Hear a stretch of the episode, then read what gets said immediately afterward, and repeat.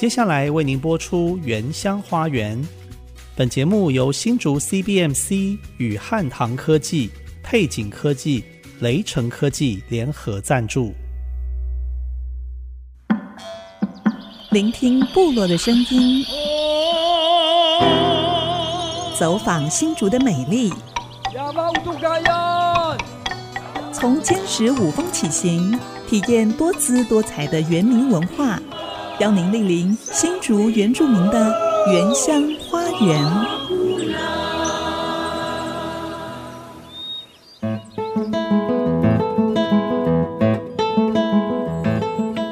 大家好，欢迎收听《原乡花园》节目。我是安迪给怒赖安林，我是比达艾米淑荣。不晓得大家在这个月上旬有没有看到一则新闻，就是国内一位被称为“人间国宝”的台湾族许昆仲口鼻笛保存者，也是口鼻笛制作和吹奏家。他以八十九岁的高龄离开这个世界。在三月二十号，他的告别礼拜当中，文化部李进惠政务次长代表颁赠总统褒扬令，肯定他对排湾族口鼻笛艺术上的贡献。这一位屏东三地门的国宝技艺师，他排湾族的名字叫做白浪巴娃娃弄，被族人称为普利马。普利马啊，普利马的就是手工精巧的人，哦、表示他的手艺非常的厉害。嗯，他的手是会说故事的。哦，很可惜，听到他在三月十一号过世，很多人都觉得很遗憾。嗯，台湾又少了一位保存我们原住民文化的国宝级大师。的确哦，普利玛他是在二零一零年和二零一一年分别被屏东县政府认定为传统表演艺术排湾族口鼻笛的保存者。他一生传承口鼻笛吹奏和排湾族古调歌谣，除了作育英才。还曾经好几次随团出访欧洲各国，在许多音乐盛会上表演，介绍我们台湾原住民族传统技艺和文化，所以被称为人间国宝。笔袋，你知道吗？嗯，我有一把哦。哦，你有鼻笛，您会吹吗？呃，还要练习，有声音呐、啊。是，他真的很不简单。嗯，普利玛是从十二岁就跟着爸爸学习。制作口鼻笛，嗯，十六岁就很会吹奏了，而且重点是他不只是透过口鼻笛传递抚慰人心的台湾古调，嗯，他的音乐也能够传达出非常细腻的情感。他吹奏的音乐还曾经是电影。超级公民的配乐，哇，获得亚太影展的最佳配乐奖，嗯，哇，了不起的人，真的，嗯。那在这里，我们也要介绍一下这个乐器哦，口鼻笛，这是台湾原住民常用的乐器之一，是用竹子做成的，但它是双管，而且是用鼻子吹奏的乐器，非常特别。那声音有点类似像洞箫，但音乐是更加的丰富跟悠扬。对，有特殊的那种音调。对，今天我们也要特别为大家选播一首排湾族的鼻笛歌曲《鼻笛之歌》。嗯，演出的人是台湾第一位用鼻笛演奏的台湾族女性扫巫鸟。嗯，这是骚尿，她在二零一七年受邀到总统府音乐会现场的演奏。下一段我们要带大家到桃园复兴乡五都吴都文化生态园区，来认识我们泰雅三宝之一的马告。马告嗯，也要拜访前复兴乡乡长林心怡长老，是，还有南岛学会的理事长林建平牧师。广告过后，马上回来。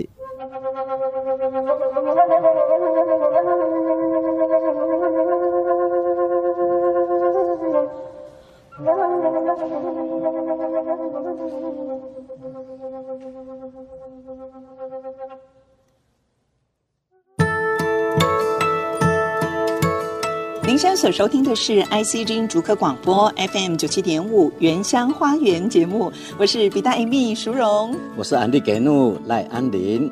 今天我们来到桃园复兴乡五度文化生态园区，要拜访两位已经认识将近二十年的老朋友。啊，一位是我的长辈，是前桃园县议员，也是两届桃园复兴乡的乡长林新义长老。你好，我是林长老，非常高兴你们来到我的园区。大家都叫你副院长，对不对？对，因为他的名字跟我很像，一模一样，一模一样。林信义 啊，林信义副院长，你好，好，你好，好，还要介绍这一位是十多年前我们曾经一起在原乡部落推动自然农法的革命伙伴，前 Good TV 好消息电视台副总经理，目前是台湾原住民南岛产经文教关怀协会理事长林建平牧师。建平牧师，你好，您好，好，主持人，还有所有的听众朋友们，大家好。哇，真的要谢谢两位热情的招待哎，我真的是托了安利牧师的福哦。我们在采访前还受邀到基拉尔景观庭园餐厅，享受一顿丰盛的料理。安利牧师去年十月，帛琉总统会树人参加国庆典礼的时候，也曾经到这里参加国宴呢。我原先以为这个是只是一个噱头，噱头。对呀、啊，但是我一来这边，哇，这个景色真的是应该要来一趟。是总统级的。安利牧师，我已经找到我退休定居的地方了，就是这里，基拉尔。啊、要要拜码头啊？是 是。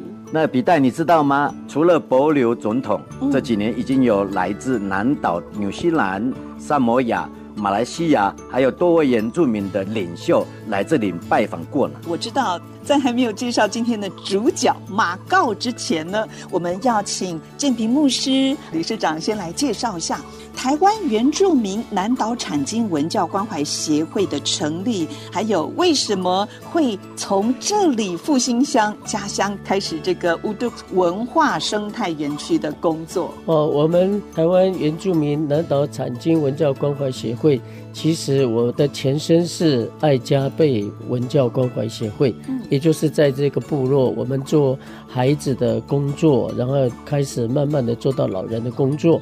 后来因为意向的吸引，所以我们就觉得说，我们应该要做跟我们是一家人的南岛语族国家的这些地方。才成立的这个南岛的产经文化关怀协会，希望我们看到的问题，其实所有原住民原乡的问题跟南岛的问题都是一样的问题，所以我们希望来解决原住民的产业经济的这方面的问题啊、哦，也可以把这样的经验跟南岛的原住民族来做分享，和他们一起分享，对，对，对，这是我们的原始的一个初衷。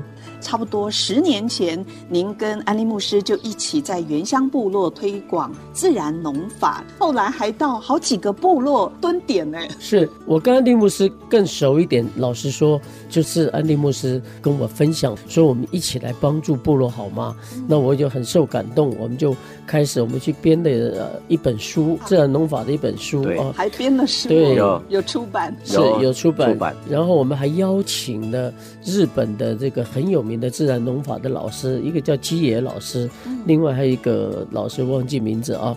那我们就到了新竹圣经学院，邀了大概各部落对农业有负担的，我们那时候叫农业宣教士啊。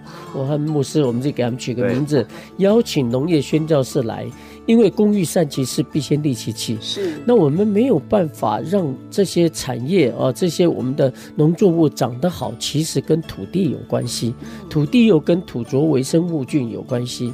所以你把土地做好了，自然那些产物就可以倍增。嗯，所以这是我们刚开始想的，就把这些种植、养殖都透过微生物菌一起。也就是那时候，安利牧师带着我进来，进入这个领域，开始我们就一起来推广，用自然农法来振兴部落的产业。是，当时建平牧师真的大力的找资源啊，我们每一场就是要办我们还要募款，大概要募一百多万。这么多？对啊，一百多万，然后大概三到五十个人的学员，哦，哎，让他们都可以知道什么叫做自然农法。是，哎，所以在过去帮助很多人投入这方面的工作。嗯，好像还到阿里山蹲点六年，帮助他们做咖啡，对，种咖啡。对，就是因为那个基础了。那我们觉得，只让一部分的人知道，我们应该要更多的往许多地方。所以我当然不会忘记来溪口部落嘛。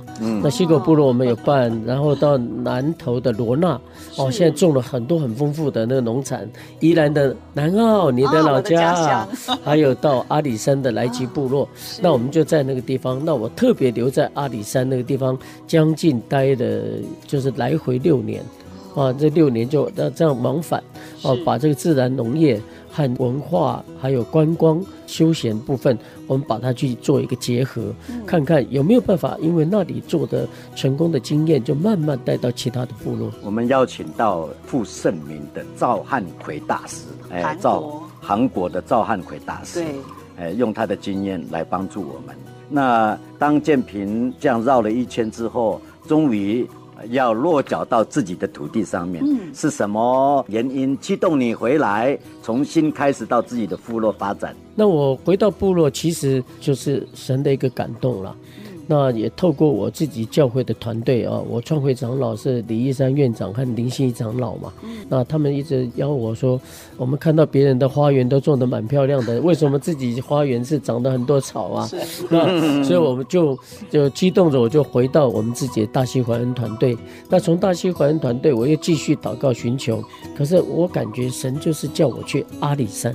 所以，我当然要跟我的主任牧师啊，潘国平牧师，我也跟林长老啊，我的舅舅，我们我跟他们报告，那他们当然是成全嘛，实际上是上帝的心就成全我，所以从此我就开始踏上了一个在台北阿里山桃园路程当中里面哈，一百四十多趟的次数当中里面，我就慢慢的得到很多的经验，然后我在这六年之后，我觉得我们应该要回到自己的部落里面来嘛。所以我就把阿里山的事情就告了一个段落，和我们那边的家人们啊，就是看到他们已经蛮受祝福的。那我希望我们的部落呢，也能够成为一个祝福的源头。那所以我就开始在三年前，我们开始在溪口这个地方展开我们的计划。是，就是基拉尔这个基地嘛。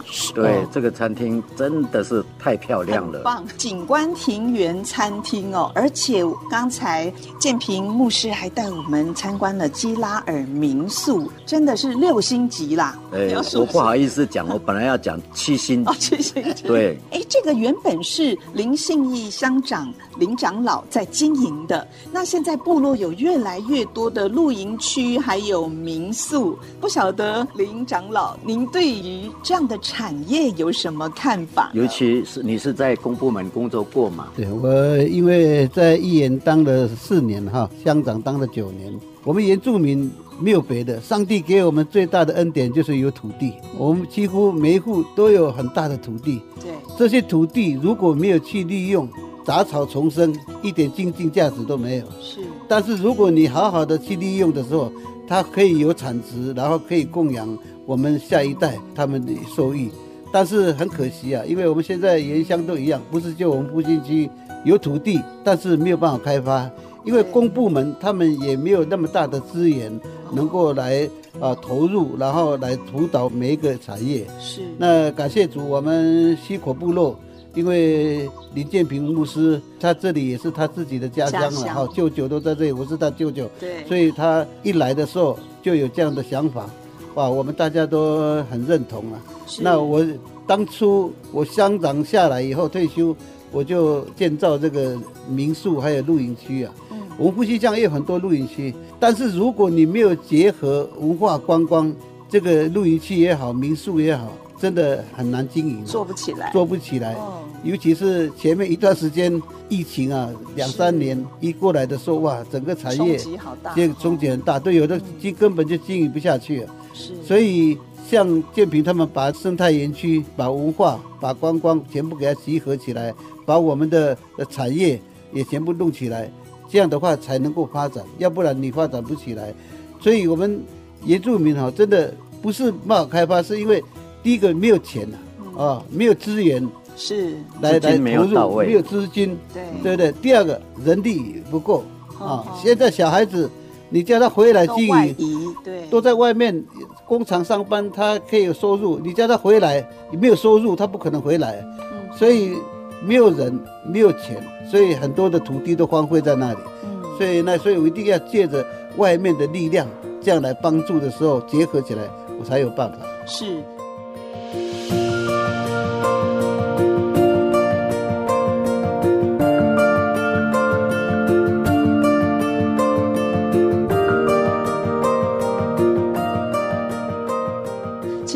在用餐时间呢，听到啊，建平牧师分析对于这一块基地的一个愿景，还有他现在所做的开发各样的原乡的产品，从一级产业升级到三级产业，其实都是从做里面去学，做中学，就是过去在部落推广的经验。对，还有从错中学，你一直做，然后就一直调整。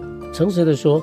常常你有时候你会觉得说啊，算了算了哦，人们有有些人会讥笑你，有人觉得说你在做什么，人家不太理解你在干什么。但是，但是我还是每次都是坚定的告诉我，人生你只要坚定的好好的去走，确定的事情你就要去走，就不管那个成果，对，不不管了，对，就一直走。所以我很认同他的想法，嗯，你知道吗？就是原住民什么都没有。但是有一颗爱土地、爱乡的这个心的话，那他就愿意回家。愿意回家的时候，坚持下去，就一定有成果可以看得见。这样。是。难怪我们刚才一进餐厅就看到一整排你们多年经营的品牌，还有研发的产品哦，嗯、在市面上很少看到的马告刺葱茶，还有原乡出产的咖啡马告盐，马告盐，甚至用马告做的沐浴乳，还有洗发精等等哦。对，这一些哈、哦，真的傻瓜才要去做呢。真的真的不容易，投资很多很多对，那可是能够做出来，而且可以建立品牌，然后可以被人家看见那个过程，我相信建平牧师还有林长老已经付出了很多的大半的心血在里面。是，这是我们值得去学习的。的确，特别我们从过去采访原乡部落，看到从一级产业升到三级产业，它中间的挑战，这个就是现在建平牧师已经突破，看到成果了。我想请建平牧师稍微跟我们介绍一下，什么是一级、二级、三级产业？基本上，我们原住民种去种植都没有问题。对。可是大家一种哇，满山遍野都种高丽菜的时候，我们就阵亡了，是，就全部都阵亡了，因为你卖不出去，你没有通路，滞销。所以从生产这是一级，到行销它叫二级。那你要怎么样把东西卖出去？那你不但要去，呃，有实体的通路。像我店面，我们家民宿，它就是一个实体实体的通路。对。那我借由这实体的通路，然后慢慢的，我现在已经建立了所有住宿的这个名单里面，他们根本都有互动。所以我慢慢很快的，我可以有五百个，我现在已经有五百个，然后就一千个，在一千五百个。因为他们来这里就使用到你的产品，他，他体验到了，体验。那他又到了我们的生产的地方，种马告的地方，我们种野菜的地方，他看到的就是他吃的，他用到的也是他看到的，因此那样的一个情况之下就会加值，是，那就变成三级产业。你凡是你。透过生产、行销到加值，就是一级、二级、三级，你才有办法把一个产品会做得更完整。是，而且使用者跟你是有感情的。嗯哼，他不是凭空抓来一个网络的名单而已。是，所以他知道我们，所以这个产品你给他，他用过好，他就会继续用下去。我这边要提醒听众朋友哦，因为建平牧师开始的背景是自然农法，对，所以在这边所用的一切食材。都是天然的，是，哎，所以无毒，不只是无毒，而且是很健康的。这个也是投注很多的心力哦，对，还有合作研发，才有现在这样的产品成果。好，谈到这里，休息一下，广告过后再继续听两位来宾的分享，马上回来。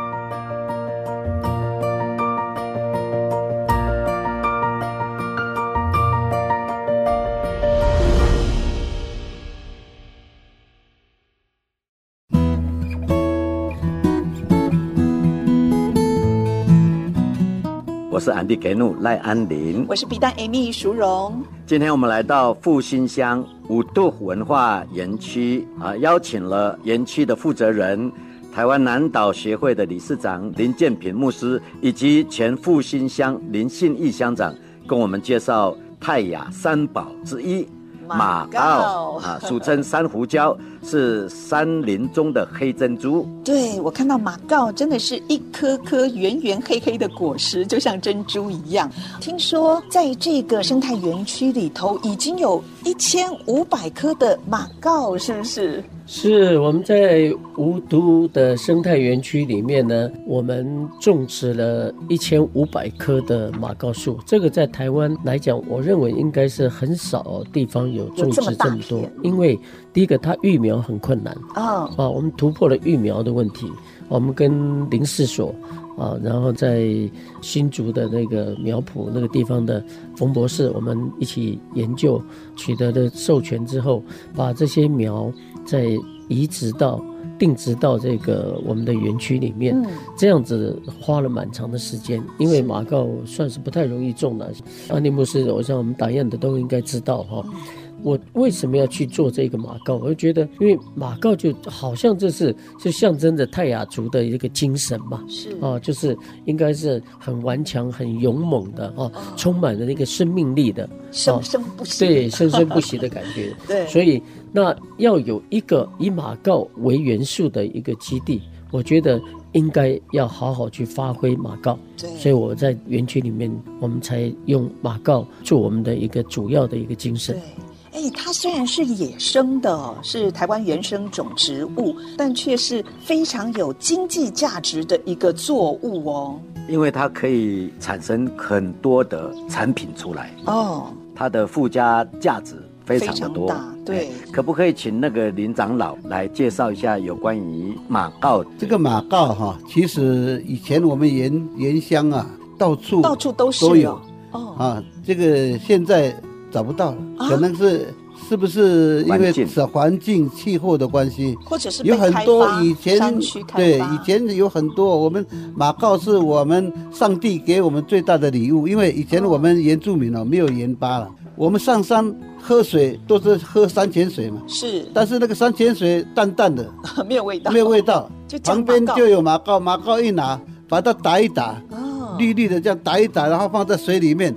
就可以解渴，对，真的，对对，可以解渴。它那，你喝那个白开水，那个那个生水还不不见得解渴。那个马告一加下去，不但有味道，而且会解渴。嗯，所以以前我们老人家哈，就都知道，反正我们到河边要喝水了，就用竹子嘛，竹子去取水，然后马告给它放一放，打一打，然后打一打，然后我们拿来给老人家喝，哇，就可以解渴。夏天我们平常也不煮汤，就是用马告加水。就当了我们的汤品了。对，是，而且听说它还可以减缓头痛哦。头痛的时候用马告的根部来熬汤饮用，或者是贴在额头上，都可以减缓头痛哦，有抗发炎等等的效果。其实从林氏所的一个研究哦，也证实了山胡椒马告的果实石精油，它是我们精油界的钻石，还可以做抗菌医疗产品材料，有。最好的抗发炎活性哦，哇，真的是不能小看我们的马告。对，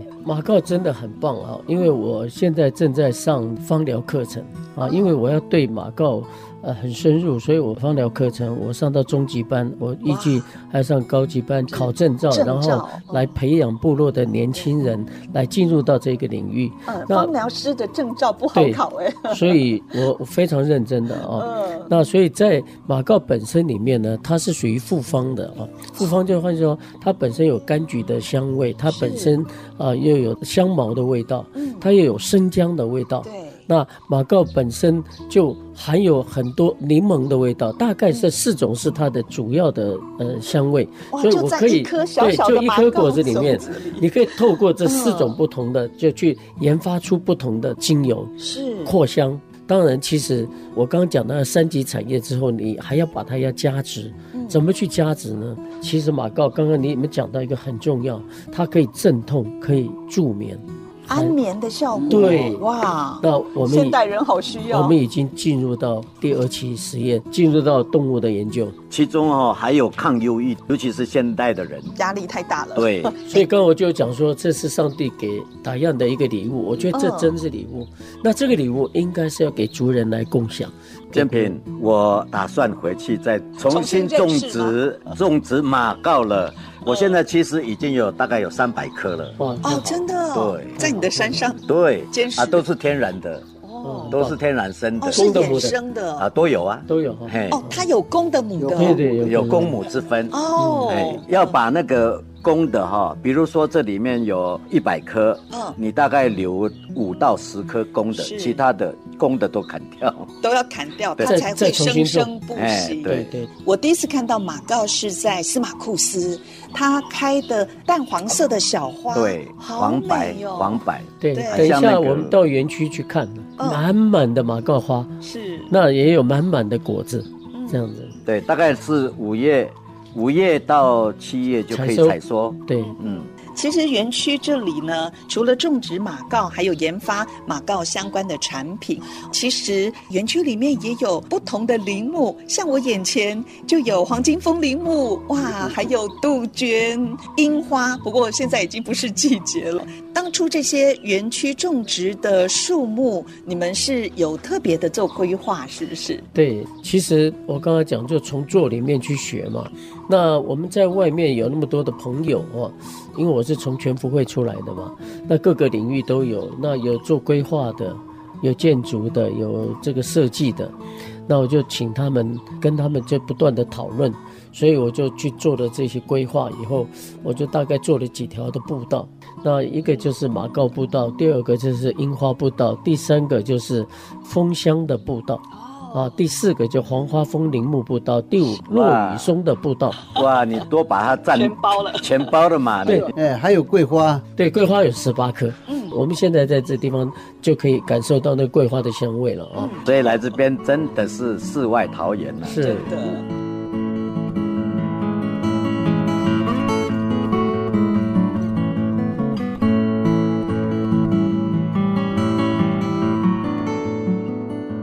另外哈，园区里面也有畜牧产业嘛，听听这个声音，陪伴着我们，陪伴着我们访问哦。对，这个是五色鸟，五色鸟，哎，原来这是五色鸟哦。然后还有一些畜牧的产业可以介绍。我刚刚还看到老鹰在我们头上盘旋。对，这里有常常有老鹰，表示环境很好了。有这么好的一个环境当中，我们希望许多人来以后能够享受在这个地方。其实我们叫它五度 forest 啊，五度 forest forest 就给人休息嘛，forest，那就是一个上帝的园区啊，耶和华的园子啊。我们感觉这是耶和华园子啊，那他行走在当中，我们要与神一起在这个地方享受安息，所以我们就开发了这地方，不单单只是有这些花花草草的之外。我觉得我们要有牛奶与蜜之地，因此我们期待有一些羊，对，是。产乳的这些羊，对，然后有蜂蜜。这个蜂蜜采的就会有桂花，我们这里也种了这个松红梅，还有这个接骨木，这都是最高档的蜂蜜里面要采的花啊，所以它采出来的蜜将会，我认为是非常顶尖的蜜。那我们另外就是自然农法，我们特别做了一间很大的，我们在这个地方做液态肥，在做固态肥。那将来用这个地方我们的肥料生产出来，不单是自己用，我们可以很便宜的让这个农业经济循环。我们也养鸡生蛋，哦、那我们鸡就是马告鸡，因为它会吃马告。鸡会吃马告？对，那它不就增加体力了吗？那它其实就是用微生物的原理去养的鸡，所以我们那个不会臭，那个鸡蛋一定很好吃。那它的肥料粪便就直接来做肥料，还有我们这里餐餐厅的厨余，我们拿去养那个黑水虻，黑水虻就来喂鸡，是高蛋白。所以这个地方没有废物，它是一个农业经济的循环。对。呃，所以说我觉得这是我们在学习的一个过程。刚才也介绍了这个园区的名字，汉名叫做吴都，其实它是泰雅族语乌都。所以我一进来的时候看到五度嘛，应该有特别的意义，请连长老介绍一下好吗？五度是上帝的意思，我们泰雅族的话，五度盖恩就是上帝，所以这个五度是圣上帝，而且建平牧师说这个五度又是无毒啊，跟这个产业无毒，哎，产业是无毒的啊，所以这个就又相关在一起，所以你你来到这里有上帝的祝福，也有我们生态。自然农法的享受，无毒，呃，无毒的享受。我们中文叫做无都，就我们的都，我们的家。我盼望来到这里的每一个人都把它当做自己的家一样，所以它其实有是多重的意义。是在这里就有无限的可能。我想再请问两位，对园区的未来有什么期许，还有展望呢？好像好多可以做的哦。对。呃，这个地方当初哈，我来盖这个民宿，还有露营区啊，没有别的想法。人家问我说：“你当初怎么会想到要做这个？这有没有请特别的设计师来设计？”我说：“没有，这设计师是上帝，真的。这个地方我原先是叫基拉尔，基拉尔就是圣经的名字，是在创世纪二十六章。以撒在基拉尔的时候，上帝跟他讲说。”不要再去埃及，因为他本来要到埃及嘛，因为饥荒嘛。上帝说，你留在那边定居，我会给你百倍的祝福。所以他就在那边定居以后，上帝给他百倍的祝福。是，所以我就做以撒在希腊做的三件事。第一个就是他建立祭坛，所以为什么上面有十字架？人家以为哈，你从外面看是一个教堂，以为是教堂。对，其实这个是民宿啊。然后呢，以撒在基拉尔又挖了一口井，叫做利河伯嘛。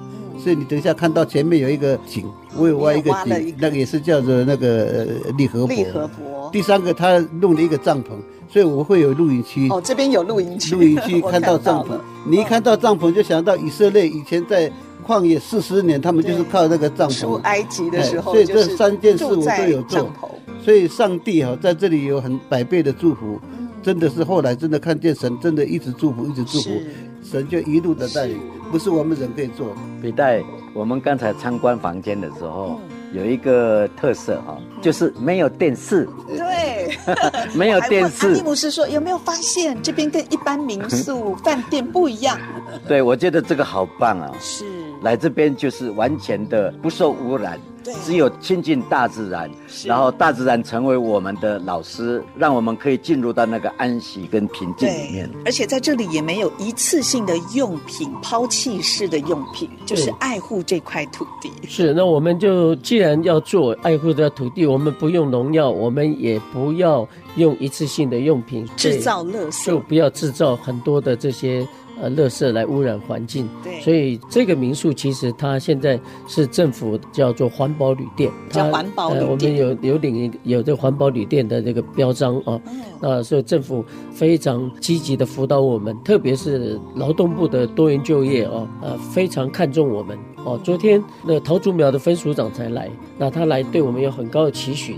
他期待我们继续来陪伴我们，让我们真正做出呃一个一个 model 出来，看看这样的一个方式能够让别的部落也一起来同时的进行，甚至在更多的部落同时来进行。这也是我想，呃，政府很期待看到部落里面能够做起来。不但是这样啊，我们这个民宿还有生态园区啊，也养了很多我们部落的人，而且那些人以前都是在外面流浪，回来以后。就在这里当员工，然后照顾他们，他们都很辛苦在做，所以真的跟部落结合在一起，可以安心上工。对，就在这里。笔袋，嗯，在这边真的是非常的舒畅。是，我下一次一定带我老婆来。啊、我也要，我来跟，因为牧师有打折。哦，对，最后我们请建平牧师，如果有听众朋友想要来的话，要怎么跟你们联系？好，那其实各位如果想来的话，请你 Google 啊。问谷歌大哥，你告诉他，就打基拉尔啊，基隆的基就是拉拉车的拉，耳朵的耳，基拉尔景观民宿就会跑出来很多的资讯，你点上去，它就会把地址告诉你，电话告诉你。那当然，我们还有在 Line at 的官网，如果记得起来，它就是小老鼠九三九。九三九。E W E S W E W E S W。你点进去以后，就会进入到我们赖官方网站。那只要打进去，我就会跟你们联络喽。好，我们也会把这样的资讯放在我们这集节目的官方网站上，一定要到这个可以遥望。这个是蒋公行馆吗？行馆，脚 板山，脚板山好山好水的基拉尔民宿。好，休息一下，广告过后继续听为大家安排的小单元。不懂要问，要问马上回来。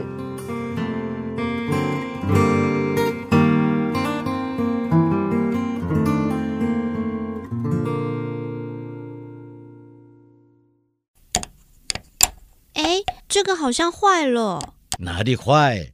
这是我们打样的口簧琴，要这样用。不懂要问嘛。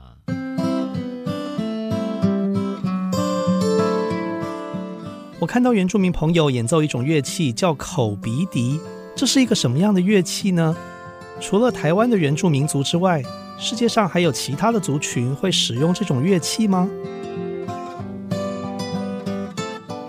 鼻笛顾名思义是用鼻吹奏的乐器，通常有用鼻子吹气的吹口，以及改变音高的手指孔。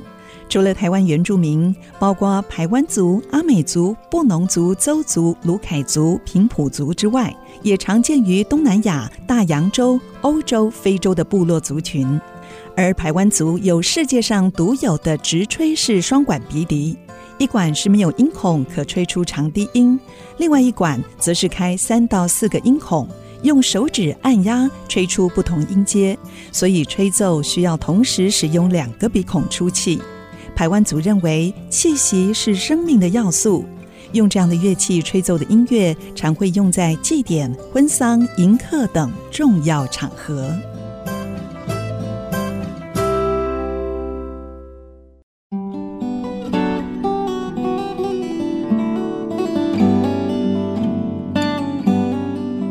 欢迎回到《原乡花园》节目，我是安迪格努赖安林，我是皮蛋 Amy 淑荣。安利牧师，还记得我们去年到坚实新乐村采访不老居休闲农园的主厨董桂芬老师，我们还吃了他好几道拿手的原名料理耶。我当然记得啦，嗯，尤其是他煮的那一道苦花鱼汤，哇，加上马告和一些野菜，嗯、真是人间美味。对呀、啊，最让我惊艳的是汤碗里面一条条苦花鱼，就好像还在溪里面飘游，栩栩如生。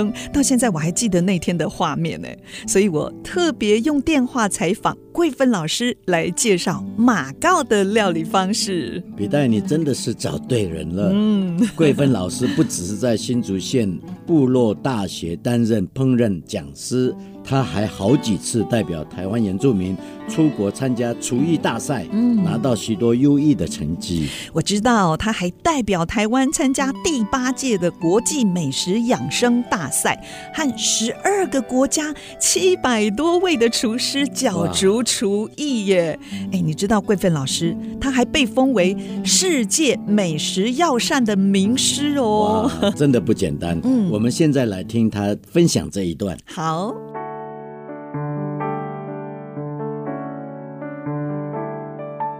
桂芬老师您好，嗨，比代姐姐您好，好高兴今天我们可以用电话邀请你来跟我们介绍我们原住民最重要的香料之一，就是马告。我们要怎么样加入我们的料理当中？那一定要请我们的云南泰雅美女董桂芬老师来介绍喽。好。谢谢。那个泰雅族的香料啊，它其实还蛮多样的。那其中一位就是马告，嗯啊，那马告在我们泰雅部落是在我们的香料啊，或者在饮食的部分呢，占蛮重要的一个地位啦。是是这样。那这个马告呢，如果说我们用我们原住民十六族当中啊，在泰雅族用马告的几率是非常多的。是。那像比如像南部啊，在马告这部分就没有使用过，所以这还蛮特别的一个香料。嗯，还有一个它比较特别的地方，也就是。这香料呢，在我们的味道上面，可能就融合像生姜的味道、胡椒的味道，是哦，还有香茅、柠檬，嗯，它的味道是很多元的哦，对，复合式的，对对。所以它一个食材就融合这么多，它就是很特别。它只要一粒小小一颗一粒这样子，嗯，它就可以有这样的一个味道的呈现。所以我们在料理上是用马告的果实，是不是小小的一颗豆豆？对，我们是用它的果实啦。那我们也是，你叫它种子是绿色的。嗯，我想请教一下哦，像马告的叶子啊，或者是其他的部位，有拿来做过料理吗？其实其他的像叶子，叶子部分也是可以拿来做料理。比如说，我们把它晒干之后，就我们要做干燥，然后晒干，我们大概就是呃拿来可以保存呐。那我们的叶子部分，我们就可以来像卤东西。嗯，卤卤肉啦，卤豆干，像对对 茶叶蛋啊，用卤的哦，时间会比较久一点的。那其实我们可以拿它的叶子好来加到我们的卤汁里面一起来卤。那其实它也是有那个啊马告的香味，嗯、那它味道是比较浓郁一点。那通常我们拿来做保存的，采收完就直接放冷冻。嗯，那冷冻之后呢，我们就是可能就是因为它是一年采收一次啦，它的出产很少，对不对？非常稀有。它的大部分在我们在山上在采集这个马告都是野生的树，哦、野生的呃马告树啊，是。它。大概就是固定的一个地方嘛，那所以我们部落的族人大概就知道，哎、嗯，这棵大概开花喽，那大概我们是一二月就开始要去采收，装好真空，最好是我觉得是可以把它真空，嗯，然后直接放冷冻，你可以放个一年都可以，嗯、然后再拿出来的时候，它其实有做真空的处理的话。它的颜色还是会呈绿色的，嗯哼，对，它的香气呀、啊，就是跟我们刚采集完的那个香气还是一样，可以保存久一点。那如果说没有真空机啊，那我们就直接用罐子，嗯啊，直接就把它放在罐子里面，密封起来，不掺水，对，不要加酒啊，不要加其他的什么调味料啊，类似这种的，就直接就是装在罐子或袋子，就直接放到我们的那个冷冻。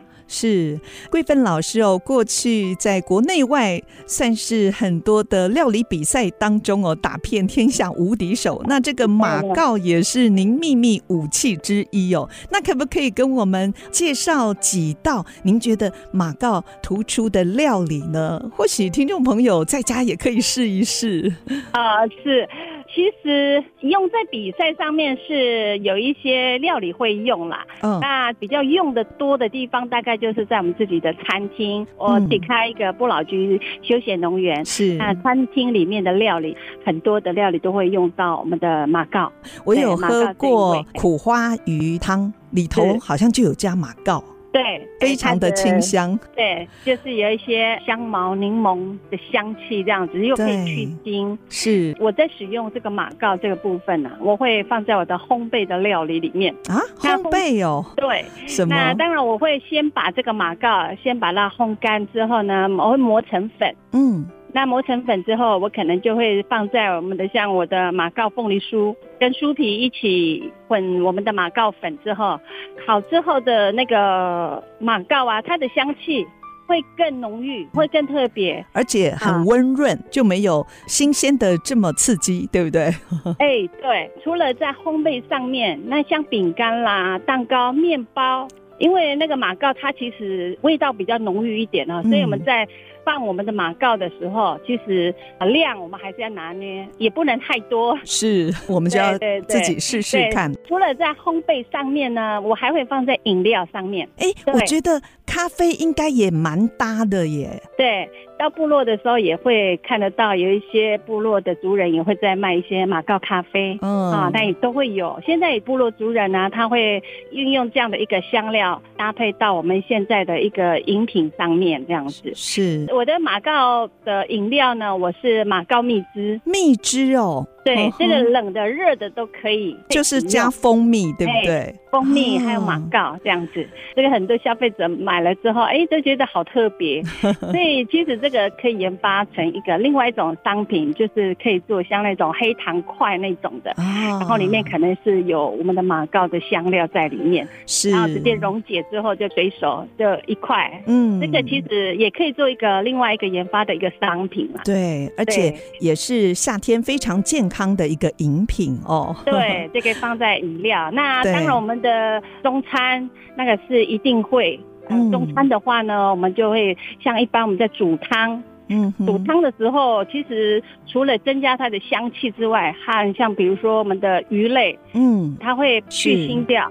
所以中餐部分，我可能在鱼的部分。像蒸鱼啦，或煮鱼汤的时候，就可以加马告。对，会放少许的一些马告下去。嗯、那这个部分呢，我是用就是新鲜的马告，嗯，去使用。是使用新鲜马告，就一整颗，一颗一颗放下去。对对对，呃，那个太浪费了。那我们还要、啊、还要把它稍微压一下，好，里面那个汁啊，嗯，好更释放出来，出来。对，嗯、那在中餐的部分呢、啊，我就会用湿的。那西餐部分其实也都可以，西餐也可以用。嗯、对啊，因为它是一个香料嘛。嗯，那所以你看，它一个小小的马告就可以呃融合那么多的一个香气。那在西餐部分，其实他们更喜欢这样子取得不易的一个食材，嗯哼，就不需要准备那么多的一个食材，哎，对，香料，小小食材，对对对，小小小香料就可以呈现出那么多丰富的味道，这样子。好，非常谢谢桂芬老师跟我们分享这么多马告的料理哦。刚才听您的分享哦，就给我一个灵感，我很喜欢吃西方料理的 mashed potato，就是把马铃薯打成泥，哎，我觉得加一点点马告，也许比奶油还更香、更浓郁又健康哦。哎，是，对，那一定不错，因为它有一个就是，如果马告它去跟食材味道比较清淡一点的，它其实都可以搭配。嗯、像刚刚您说的那个马铃薯，加一点点哦，一定那香气一定很棒的。是，对，好，非常谢谢桂芬老师您的分享，谢谢您哦，谢谢，谢谢。谢谢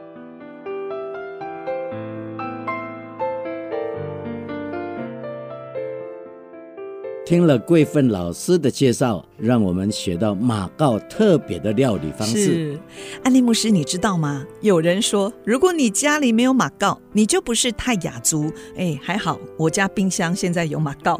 我有五罐。哦，我只有一罐。今天我们介绍的马告，不只是泰雅族料理的寻常香料，也是族人喝醉后的解酒圣品。嗯，平常喝的茶饮哦。在下个礼拜，我们要继续跟大家介绍泰雅三宝当中的刺葱和树豆。它们不只是泰雅餐桌上的常客，也是家中药品柜常见的植物哦。所以啊，要认识泰雅族这个三宝，哎，不得不知道。对，哎，节目最后，我们一起来欣赏这首台湾族的歌曲。欢乐歌，嗯，原来欢乐歌不只是泰雅族才有，嗯，其他的族也有自己的欢乐歌哦。对，嗯，现在我们播放的是东台湾美丽跟帅气的族语老师叶小英老师和戴明雄牧师，他们为族语数位中心所献唱的歌曲。欢乐歌，你都是找我的朋友啊？哎，这些人都是我的朋友，真的哦。好，我是安迪格努赖安林，我是 B 站 Amy 淑荣。原乡花园节目空中的频道再相会，拜拜，拜拜。